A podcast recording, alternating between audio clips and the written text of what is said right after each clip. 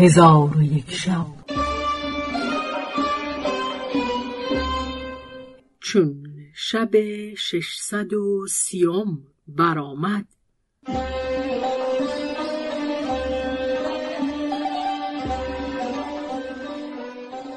گفت ای ملک جوانبخت چون قریب با آن جماعت به وادی اسهار شدند دیدند که مکانی است خرم و مرغان نغمه سنج هر یکی بر سر شاخی. نغمه همی سرایند و درختان میوهدار از هر گونه میوه چندان است که در وصف سخندان نیاید و شاعر این دو بیت را در وصف چنان مکان گفته است. گویی که بوستان بهشت است در زمین. رزوان به ماه و مشتری آکنده بوستان مرجان عود سوز در او شاخ نسترن مینای مشک سای در او برگ زیمران. آن وادی غریب را پسند افتاد. فرمود که سرادق کسرویه فخرتاج را بزدند و خیمه ها در میان درختان نصب کردند و فرش های فاخر در آنها بگستردند. غریب بنشست و یاران را جواز نشستن بداد. آنگاه تعام حاضر آوردند. چون تعام بخوردند غریب گفت ای سعدان در نزد تو از باده چیزی هست یا نه؟ سعدان گفت آری ای امیر خمهای پر از شراب رنگین دارم. غریب گفت بیاران می که پنداری روان یاقوت نابستی و یا چون پرکشید تیغ پیش آفتابستی به پاکی گویی در جام مانند گلابستی به خوبی گویی در دیده بیخواب خوابستی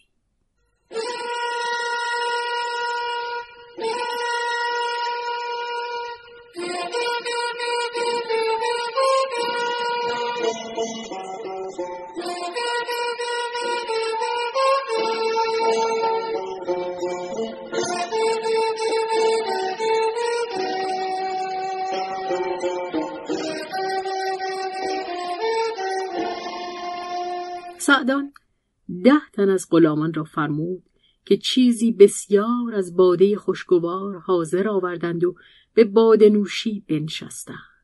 غریب را از اثر باده طرب افزون گشت و مهدیه را به خاطر آورده این دو بیت برخواند یاد بادان که سر کوی تو هم منزل بود دیده را روشنی از خاک درت حاصل بود در دلم بود که بی دوست نباشم هرگز. چه توان کرد که سعی من و دل باطل بود. القصه تا سه روز در بادنوشی و لحو و لعب و تفرج به سر بردند. پس از آن به دیر بازگشتند. غریب برادر خود سهیم را به نزد خود خوانده به او گفت یکصد سوار برداشته به سوی پدر و مادر و قبیله خیشتن شو و ایشان را بدین مکان بیاور تا به عیش و نوش به سر برند و من ملک فخرتاج را به سوی پدر او خواهم برد. و ای سعدان تو با فرزندان خود در همین قلعه مقیم باش تا من به سوی تو بازگردم. سعدان گفت از چه ره گذر مرا با خود نمی‌بری؟ گفت از اینکه تو دختر ملک شاپور را اسیر کرده ای اگر چشم او بر تو افتد گوشت تو بخورد و خون تو بنوشد. چون قول کوهی این سخن بشنی بلند بخندید و گفت یا سیدی به زندگانی تو سوگند که اگر تمامت عجم و دیلم بر من جمع آیند ساغر هلاکت به همه ایشان بنوشانم.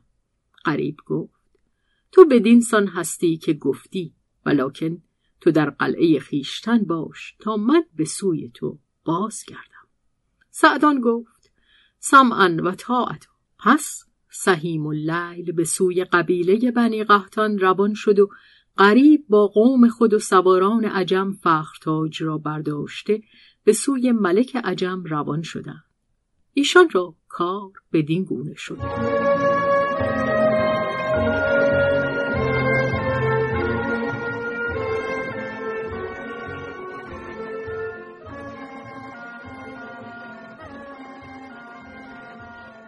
و اما ملک شاپور به انتظار آمدن دختر خود از دیر و نار بنشست تا اینکه میاد به سر آمد و فخرتاج باز نگشت.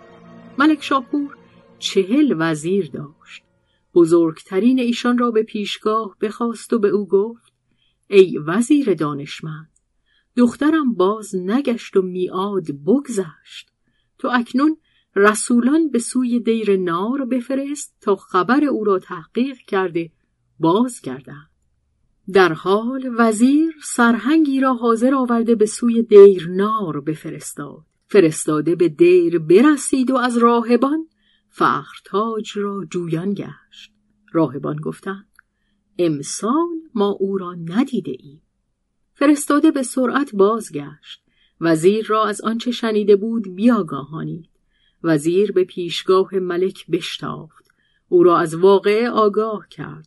حالت ملک دگرگون شد و تاج از سر بیانداخت و موی خیش بکند و بی خود بیافتاد گلابش همی فشاندند تا به خود آمد و با دل محزون بگریست و گفت من نور دیدگان ز لقای تو داشتم. یک سینه پر ز مهر و هوای تو داشتم. من جان و زندگی خود ای جان و زندگی گر دوست داشتم از برای تو داشتم. با این دل شکسته و این جان ناشکی کی طاقت فراغ لقای تو داشتم.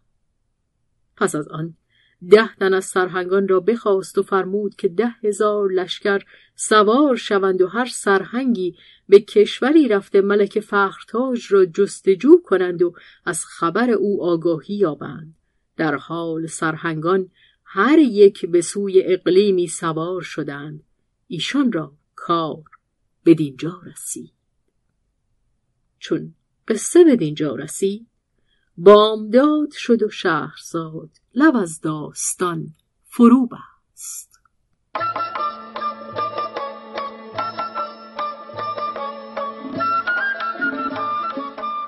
قصه گو شهرزاد فتوهی. تنظیم مجتبا میرسمی